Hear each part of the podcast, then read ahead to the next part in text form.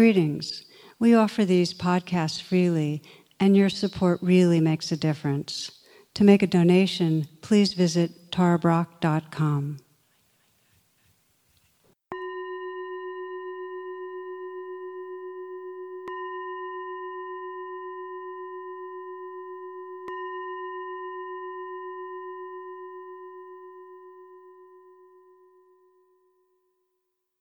Namaste, friends. Welcome back. So, our session tonight is the second part of a conversation I had with Dr. Dan Siegel on his book, IntraConnected. And I really recommend you listen to part one first um, if you missed it, because the themes in the conversation actually build on each other. I have designed it so that this session will start with a short overlap. So there'll be some of the last few minutes of the first session, just to give you a sense of continuity and help you re enter the material. And as I mentioned last week, to me, this is an amazingly uh, a fascinating, compelling domain to explore and just profoundly relevant to our own awakening and to the healing of our world. So I very much hope you uh, immerse yourself and enjoy. Okay, blessings. I love consilience, and I actually feel a better understanding now of its power, where you sense what's in common between the different traditions. And that gives you much more of a pointer, brings things to the much more probability of what's going to reflect reality than just a possibility. Exactly. Exactly. And then sometimes in that consilience, you get really interesting insights that you didn't predict. For example, as a, as a therapist, you know, I work with people who've been traumatized. And sometimes meditation is really hard for them, you know, and, and sometimes going into open awareness really creates a panicky feeling. So when you look at the graph, you realize that what this graph tells us is that maximal uncertainty is in pure awareness. If you just look at that graph, mm. and then you go, well, if you've been traumatized, the last thing you want is mm-hmm. uncertainty. So mm-hmm. you construct these plateaus, for example, of a separate self or a way of defending yourself from someone who's going to hurt you. And the sad part about that constructed plateau, plateaus are fine. Like if you're going to learn to swim or play tennis or drive a car, you need a plateau of skills. That's all good. But if the plateau is rigid and imprisoning you, then it becomes like this, this trap. So, in the work with people who are traumatized in this framework, what's become really interesting is to be able to articulate the fear of uncertainty has kept them locked in the prison of post traumatic adaptations. So, we do gentle, careful work to just dip their toes in that plane of possibility, pull back out, dip their toes in. And then at some point, they let go of the plateau of a separate identity can feel at first what can feel overwhelming. So it has a sense of awe, but it can be awful in the sense of terrifying, or it can be awesome if you bring the support to then let them, in a way, stop feeling like they have to be acting like a noun, a fixed entity, but open up to the verb like nature of life. And then through the plane of possibility, here's the amazing thing instead of being terrified of uncertainty, in that journey of healing, they come to realize that the synonyms for uncertainty are freedom and possibility. And then doing a meditation practice of whatever sort. I mean, we have the wheel, but I think it's consilient with lots of different approaches.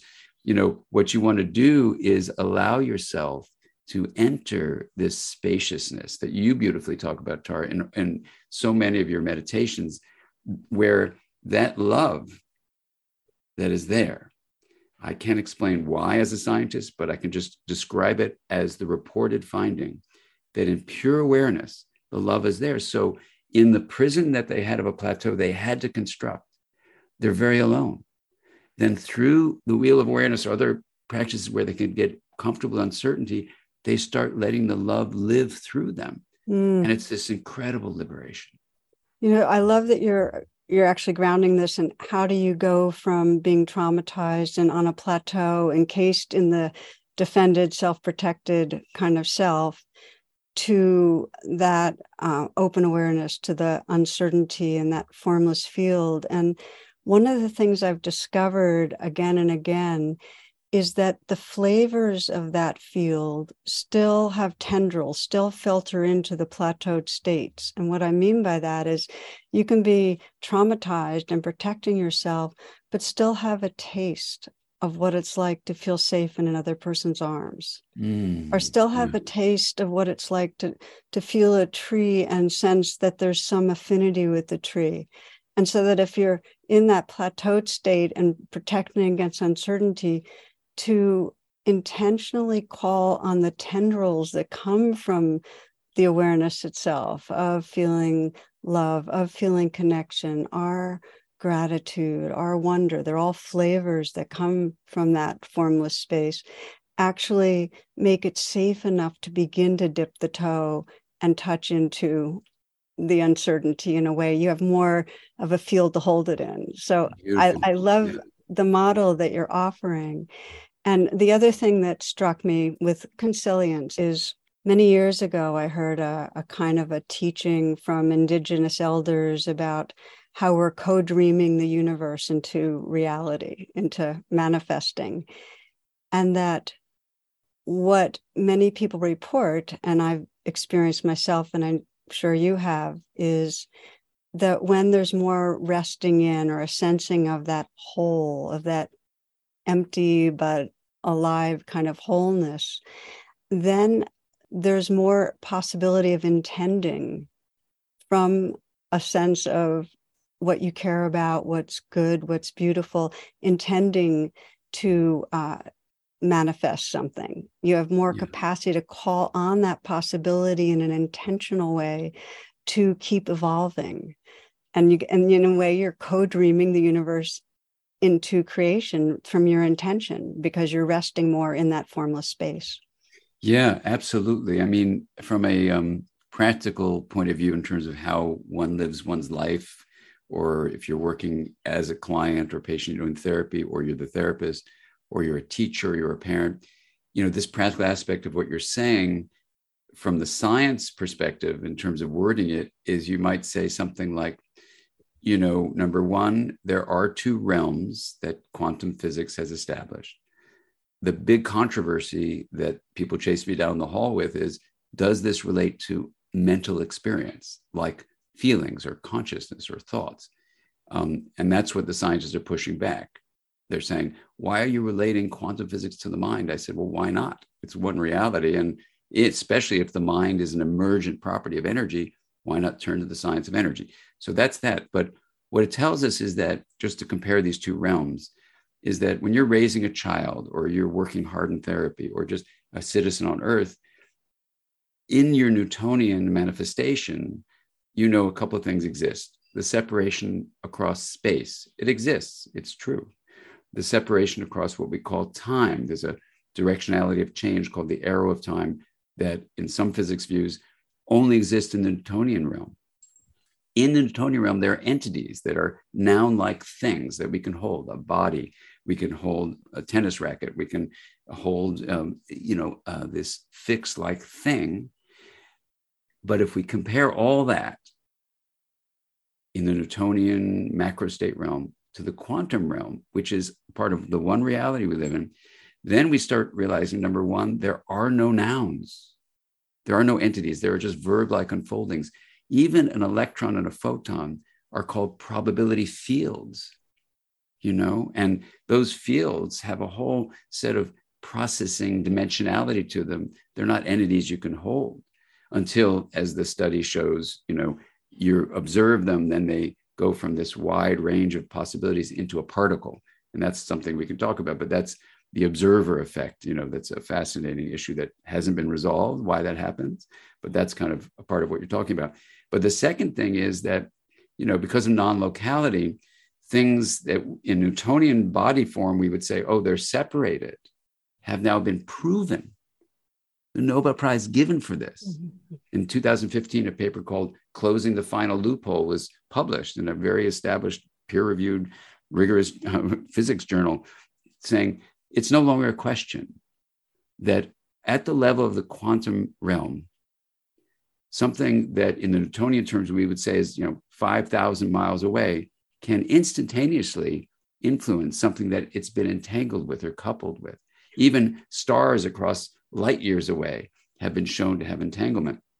So, isn't uh, everything that, entangled coming from the same big bang, so to speak? Well, you could say that, yeah. And and the thing is, you know, from a mental side, you know, I've, I've asked people like, have you had a communication or some signal from a human being who's at least physically separated from you that was so specific, you know, it couldn't have been a coincidence? And about 85% of people say yes. Now, when I was saying this recently to a bunch of computer scientists on a trip I was on, they pushed back and say Isaac Asimov would speak up if he was alive and he would say, You're wrong. That's not some entanglement and the mind experience it. It's just pure coincidence that all the times you think you're communicating with someone far away that don't happen and the few times it does are significant because you think it's something real it's just a coincidence. So i want to honor their pushback. And at the same time when you hear the specifics of stuff that i myself have experienced but other people actually describe it is so specific you can't even imagine how that specific image of something happening someone you love and it doesn't happen to people you don't love. This is the thing that's interesting. So, in terms of this question, is everything entangled? Perhaps it is on some level. The, and a matter the, of degrees. A matter degrees. of degrees. And so, yeah. when you really are in a relationship with someone, it may be that what that means is your energy fields have become coupled with each other. Mm-hmm. And that may be what love is. And maybe that what you're describing earlier, when you drop into that open presence, which why this open awareness, this hub of the wheel in that metaphor, why love is the thing. I don't know, but it's like a linking. And maybe love, from a scientific point of view, really means linking. So when you're really love connected to someone, when you're linked with someone, you're entangled. And then at the realm of the quantum experience, if this is true, because it could be wrong, I want to just emphasize that so no one chases me down the hallway. but if it's right, what it means is that you know you have these resonating experiences across spatial separation and then the time business is amazing. And you know when you do just an exercise of from the big bang you know 13 billion years ago to now one way of describing it is a kind of space of possibility which was what reality was. And then once that space had this big bang experience things start emerging from possibility into actualities that we call matter and then as the matter distributed itself in Newtonian terms across what we call space, then you get the realm of Newtonian where things are really huge expanses. And I know you went your son once in uh, to you know the cosmic journey, and so you see this Newtonian space. But in the realm of the quantum experience, which maybe awareness really is resting in, then it's all connected, like you're saying.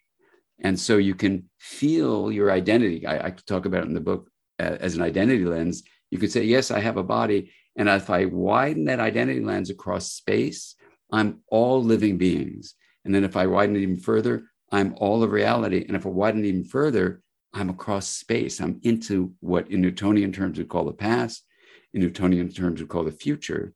But in the quantum realm, there's no directionality of change. So there's no time variable in those equations. So then you go, whoa, I'm just on this journey of being. And you go, yeah. And if I drop into awareness, I actually can free myself up from the Newtonian. It's an illusion only if it believes it's the whole story, because you do have a body. So we say the illusion of the separate self, meaning the illusion that the separate, the vision of a solo self is the only source of your, I, I call it a spa, you know, your sensation, perspective, and agency is one way of defining what the self is. So you then take this identity lens and you hugely expand your sensation, perspective, and agency in and out. And then life becomes like this incredibly exciting journey of love. You know, that this is so beautiful. And I'm just want to say if you're listening, you know you're going to listen about three times or more. Um, it made me think of my favorite quote in the world when you talked about expanding outward, but also sensing the interior space. And that is that uh, Sri Nisargadatta says, Love tells me I'm everything, and wisdom tells me I'm no thing. And between the two, my life flow. And my experience is that when we're um, resting in awareness, it's not until we sense the manifestation, the Newtonian world come into place, that that the love is expressed.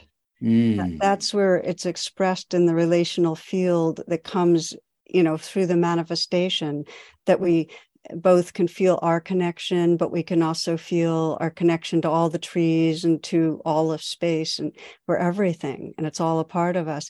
And then when we go inward, and it's not really inward because there's no in and out, but when we sense the uh, interior space, that formless field of possibility, there's no thingness there. So there is that sense of that emptiness and utter openness and they're inextricable.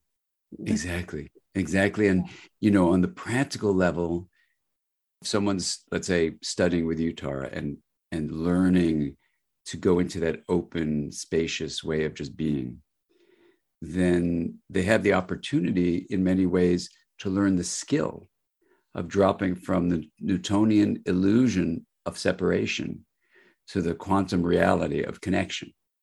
And then when they feel the wholeness that, yes, I do have a body, that's the inner me.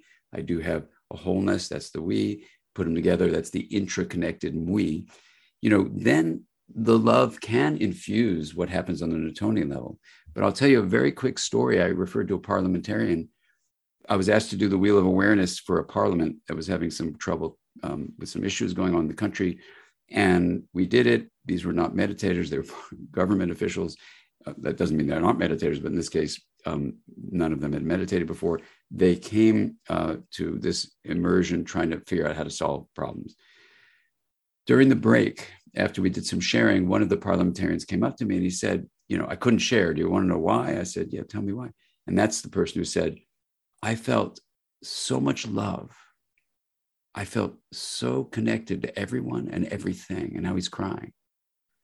When I did that going into the hub, you know that part? I said, Yeah, I know that part. And we're just sitting there quiet with each other. And so then after some silence, I said, Can I ask you a question? He goes, Sure. I said, You didn't want to share that during the sharing time. He goes, Oh, no, no. He said, If I say love, he points over to his colleagues. He goes, They would think I was weak. Mm. And then there's this silence. Mm. So I said, Okay, you didn't want to appear weak. He goes, No, no, no. I said, So can I ask you another question? He goes, Sure. I said, So when you're making federal law, are you leaving love out of the reasoning? And his eyes get really, really big. And he starts wagging his finger at me and he runs over to his colleagues. I don't know what they said, but we can only hope they could have the wisdom you're talking about, which is that we express that love through our Newtonian macro state actions that do influence federal policy, local policy, the way we communicate in the family, how we are in a relationship, how we are within ourselves, within the bodily self, you know? So this is where in that parliamentarian's experience was such a, a vision of, of one of the challenges we have that if pure awareness, in fact, is connection, open awareness, and love, somehow threads of this tapestry of reality, but people are lost in plateaus away from that uncertainty and spaciousness of the verb like plane of possibility then those plateaus that you learn you know from your parents from your teachers from your peers from society that tell you you're separate create this plateau of separation that keeps you from the love and the possibility and freedom of that plane of the open awareness.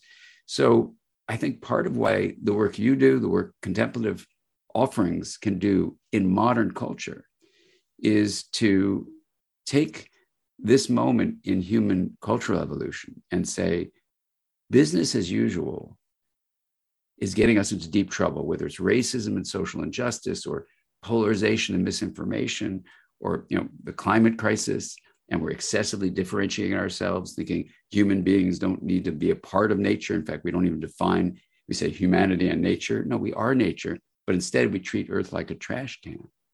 Then you say well what's the splinter that's getting us to limp in business as usual so, in a way, I think what contemplative practices do, I think what indigenous wisdom is suggesting we do too. And I think what science can support those ancient invitations is to say, let's take off the shoe of modern society. Let's look at what's beneath the sock. And let's look at the sole of your foot in the metaphor. But it's really the soul of the psyche in modern times. And we say, what if it were something as simple as mistaken identity of saying your identity is just who you are and take the word self is the body or bodies like yours, you know, a plural individuality.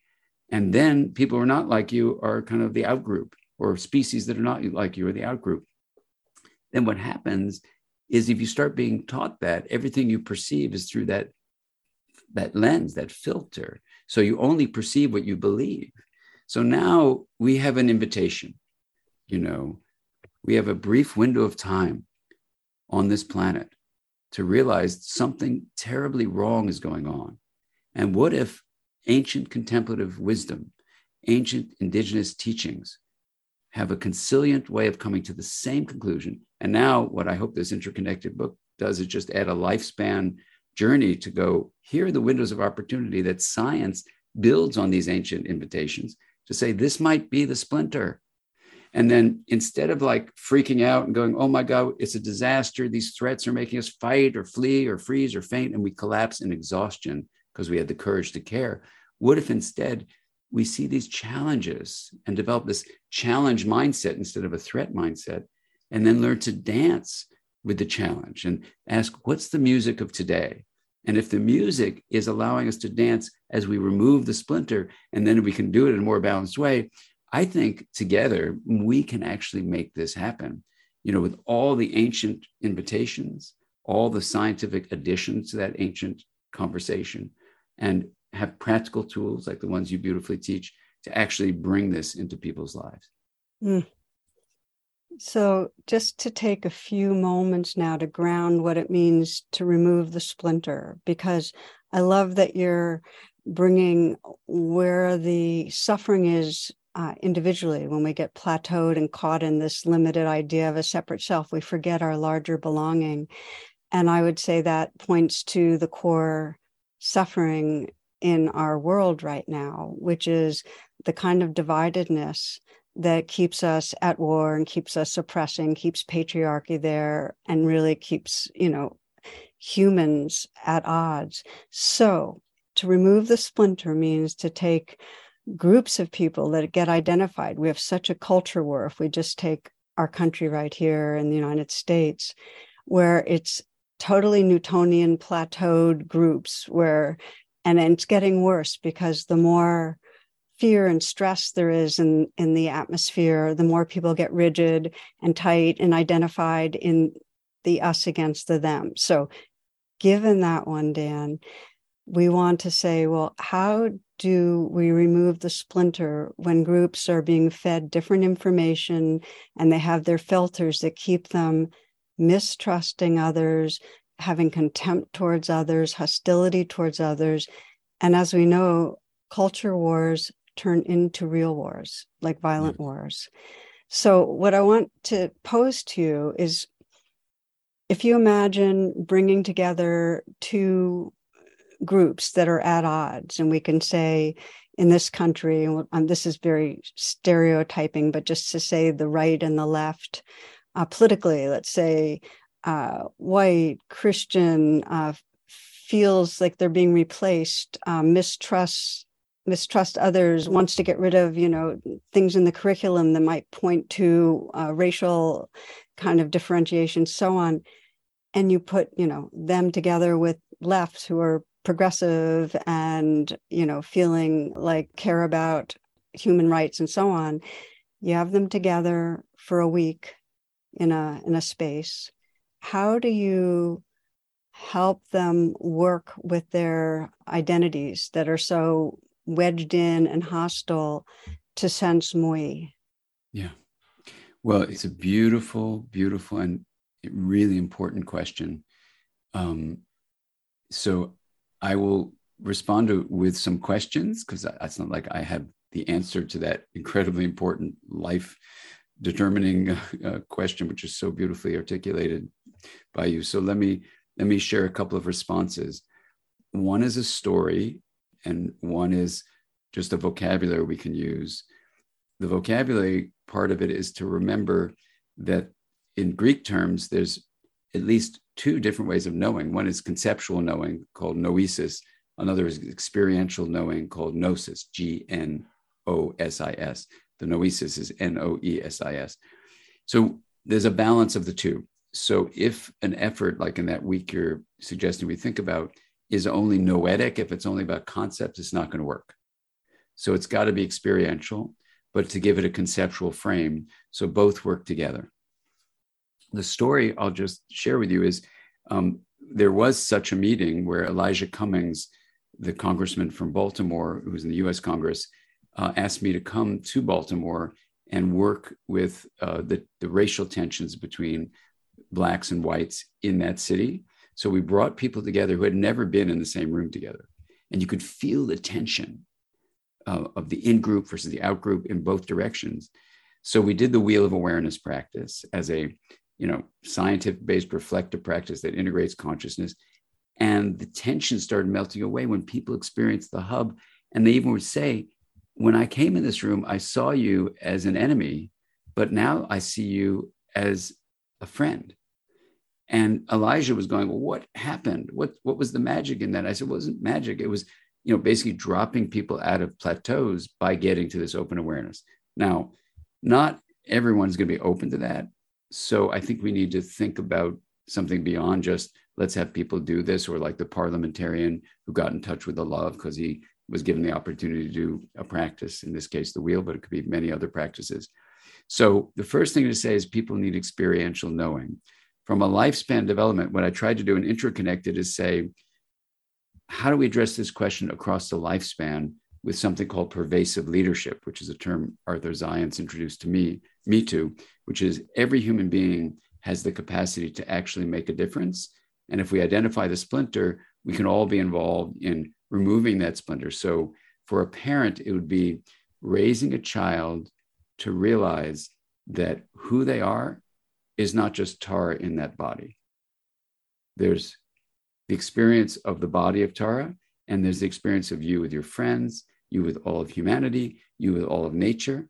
And if you want to go full on, you say you across time, you are your ancestors, you are your descendants.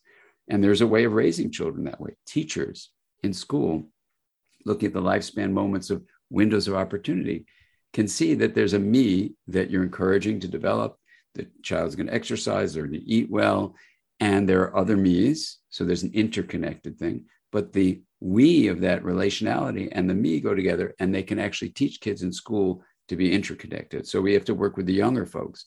But we don't have time, unfortunately, to just make this happen in homes and schools. We have to work with companies.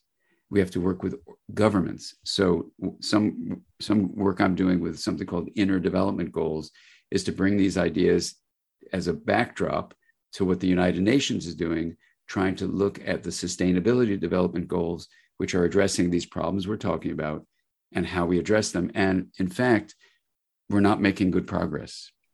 So the Swedish group, the Inner Development Goals, came up with another way of saying what's going on in the mind that's blocking our progress on the planet to try to deal with inequity, to try to deal with poverty, to try to deal with famines, to try to deal with climate climate crisis.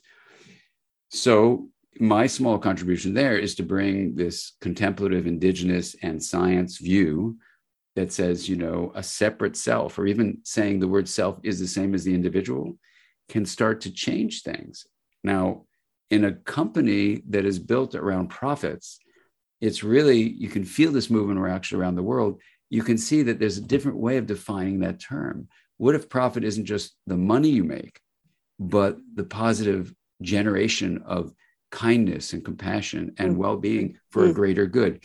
So it's a shift that Dacher Keltner in the Greater Good Center at Science Center at UC Berkeley, you know, would would also look into the three emotions that you'd want to encourage: awe, gratitude, and compassion. That I know you teach, and and in the science view, are called self-transcendent emotions. But what I said to Dacher was, we got to rename those. It can be self-expanding so that you realize the earth is the self. And then, you know, my deepest hope is that I don't have the answer to exactly how we do it, but if people start shifting, even something as simple, and this may sound idealistic, and certainly it's an ideal, but I think it's realistic too. If people start changing how they use the word self and think, I need to work hard to make myself, you know, stronger, healthier, whatever, and they expand that to realize there's an inner self and a relational self, then I think in a pervasive leadership way, people are going to find their ways to dance with the challenges that are here. And there are going to be specific things we could do, like a retreat, like you're saying, bring all sorts of folks in a position of leadership to such a retreat, but we can't bring 8 billion of us to that. But we can start having conversations, one relationship at a time, to start really addressing this issue in a, in a timely way. This isn't something that's going to wait 20, 30 years. This is the decade yeah, no. for us to wake up to the error of the separate solo self and realize that who the self is is all of us or all of us you know together yeah. And that's not to get rid of the me but no. to embrace the we and have them together as we you know and this is the time to do it but having conversations like right now this is the beginning of saying this is how we did in our company this is how we did in our government i mean i'm working at the state of california looking at how we actually enhance belonging here in this state but other states can do that. You do it in a community level. Um, there's all sorts of ways that we can just begin. And as you know, Joanna Macy, the wonderful uh, activist uh, for decades, would tell us, you know, we can move towards this great turning with, in her view, a quantum change in consciousness. And this may be literally the quantum change in consciousness we need about who we are. Mm, beautiful. And I love what you're saying. If we're going to have that change, it has to include both the understanding that there's this mistaken sense of self, there's something more that self's included in, and also the experiential. And most people have touched it.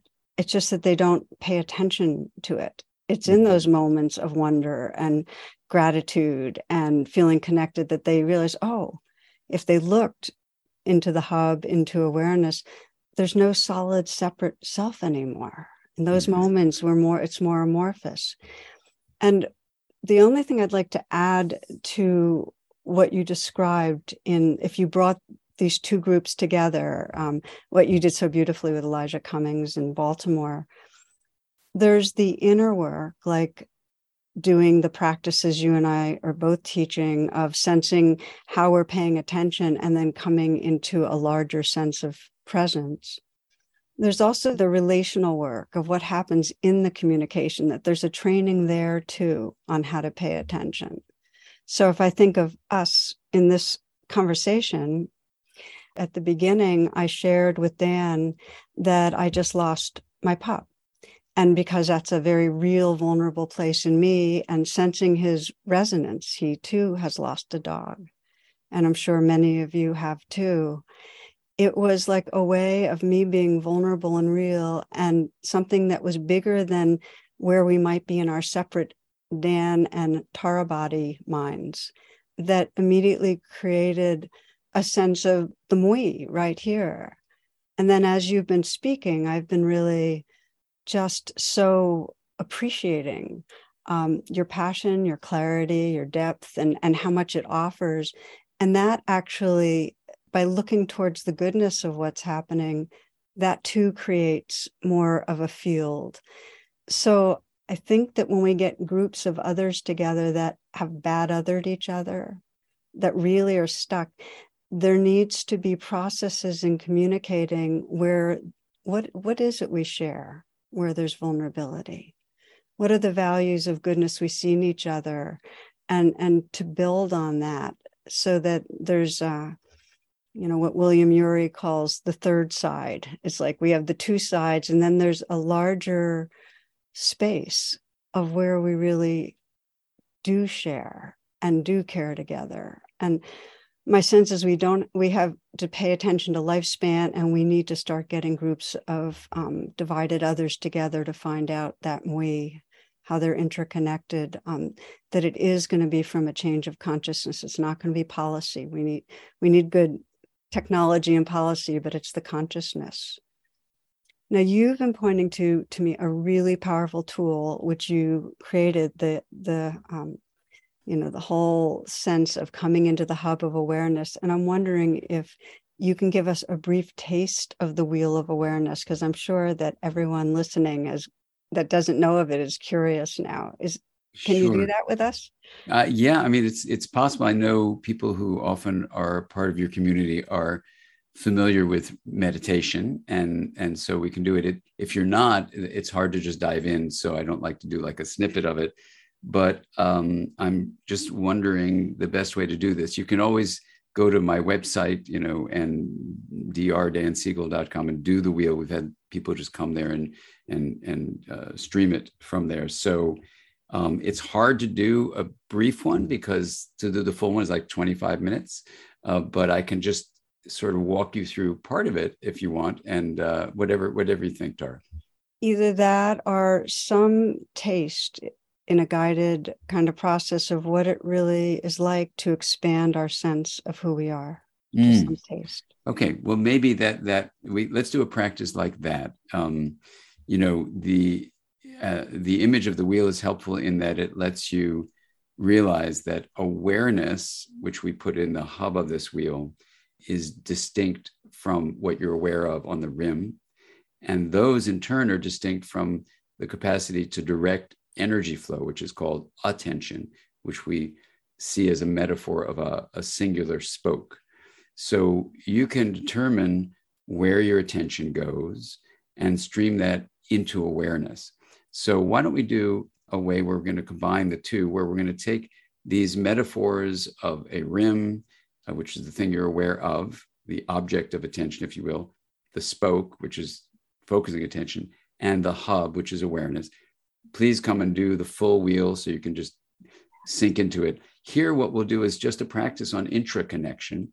And we can do this if you're if you're able to do it. And this if you're driving, um, this would not be a good time to do it. So you can put us on pause and later on, you know, do it uh, when you're not driving. Uh, so you really want to be sitting and being able to let your attention go to all sorts of things besides the road in front of you. Um, but here's how the the practice uh, goes. If you just take your thumb and put it in front of your uh, eyes, you know, uh, uh, uh, so you can see it clearly. And just look at your thumb and notice there's a, a fingernail, there's a, a digit, there's the finger, and move it around. So this thumb has a spa. It has a sensation to it. As you move it, you can feel it. It has a perspective. You know, imagine being that thumb looking at the other four fingers. You know, it has agency. It can be moving around. Now, let the other fingers now start to move around so you're letting your attention go not just from the thumb, but now to the whole hand and let the movement of the fingers fill awareness. And you're feeling the sensation, perhaps even imagining the perspective if you were just the hand, what that would be, right? And it moves around. And there's an agency, you can move this hand around. And if you're someone who's paralyzed and can't be doing the movement part, just let your sense that experience, imagine moving the hand around if you're in, in bedridden or, or anything. So just modify what we're doing.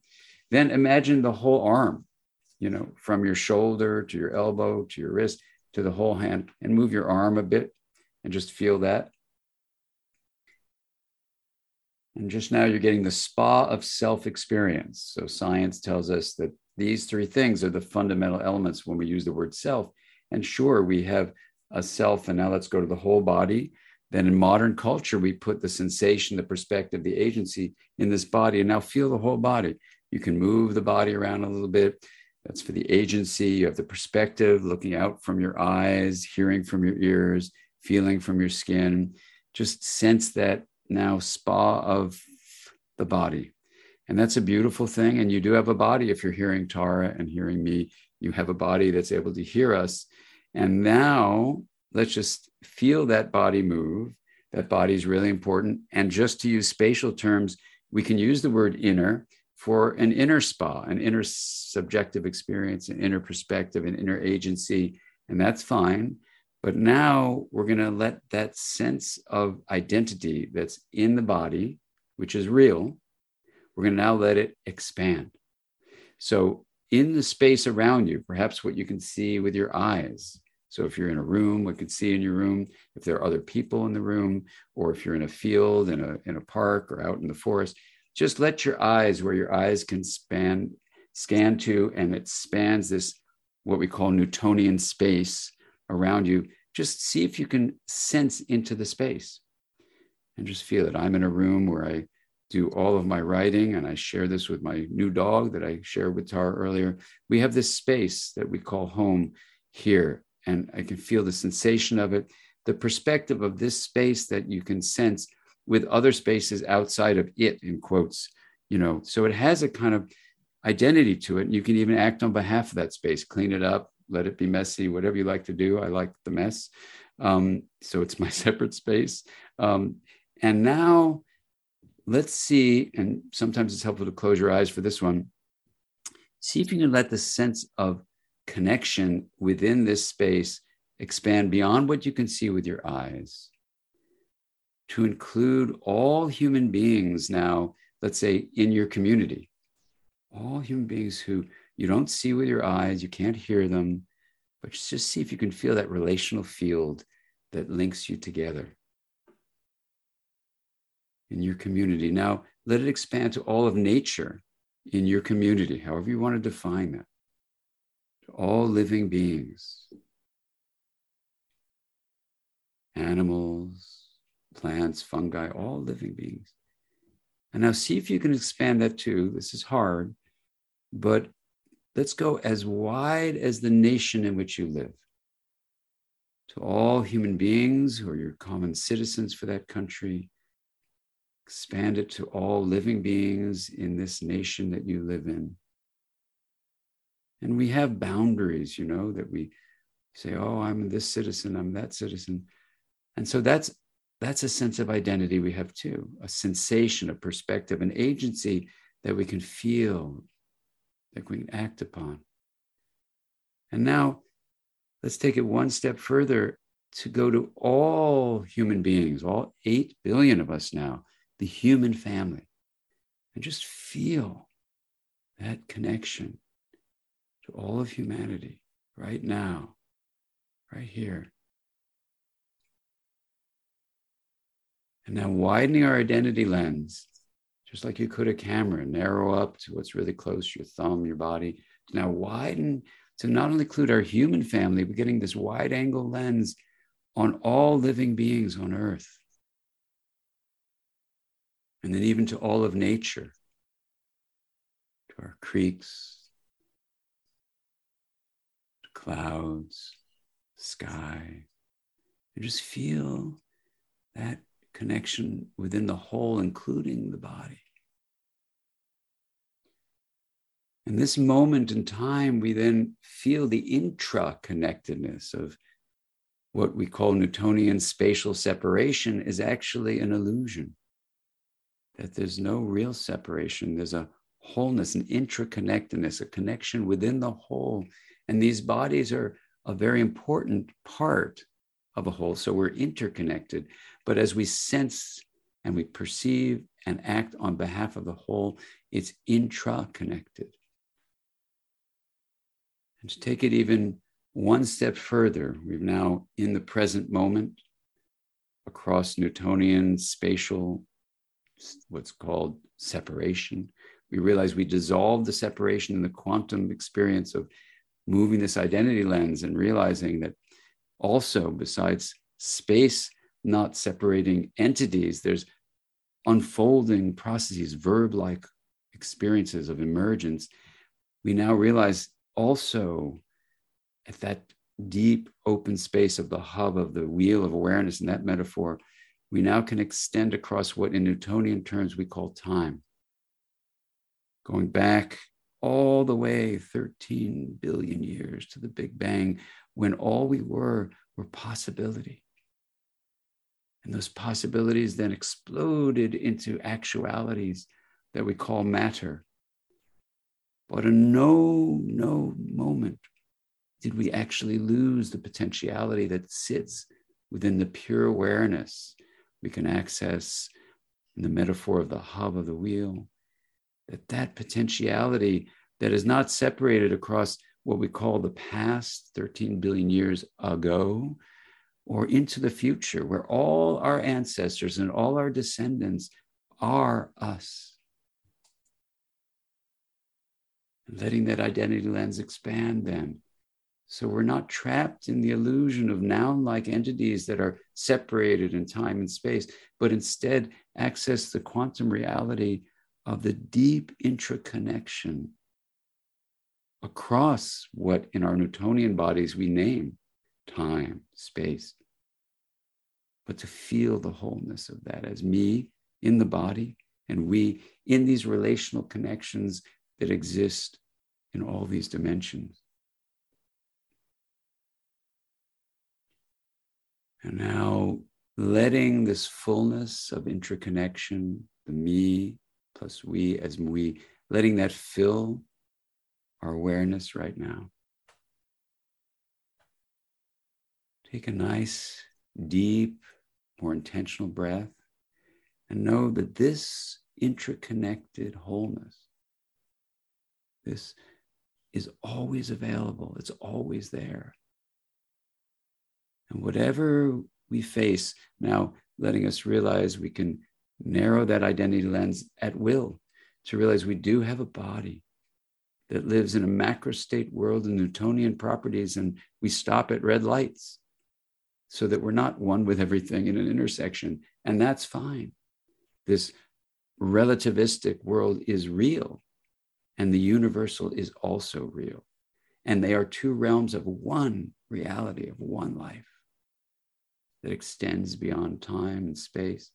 And so, whatever we might be worried about in terms of these Newtonian macrostate bodies and the challenges we face, we face them as dance partners to say, how do I let integration, the honoring of differences, the promoting of linkages, even in the face, and especially in the face of these challenges, arise? So, what is the music of today? That I will dance with my dance partner, the challenge that pushes us towards the solo self of separation, the illusion that self just means the body, just means the individual. And by opening up from this noun like mistaken identity of self being just the individual, we realize the self's experience of subjective sensation, the perspective, our point of view, the agency can involve the body, the me, and opens up across dimensions of Newtonian time and space to realize there is a greater whole with the awe, the gratitude, and the compassion that lets us expand what self really means and to feel the calm and ease and access the love and liberate this freedom to explore our deep connections in the interconnected reality of our lives. Now, breathing in all that we've experienced. And taking a deep, more intentional breath. We'll let this reflective practice of our identity lens go for now, knowing it is always there for you to use and adjust it as we move through these days of our lives together.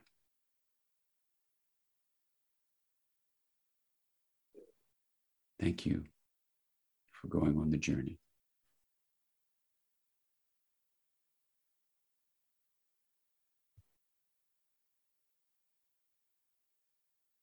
Lots of gratitude to you, Dan. I don't want to add more words to um, the experience you've just created but I mostly want to just thank you for being with us and um, yeah, and take these moments to thank all of you who are joining in that I trust will find in uh, this ways that give you more freedom and happiness and guide you in, in helping to bring healing to our world. So, blessings. Thank you. Thank you.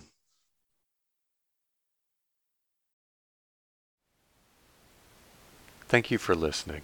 To learn how you can support the teachers and Dharma Seed, please visit dharmaseed.org slash donate.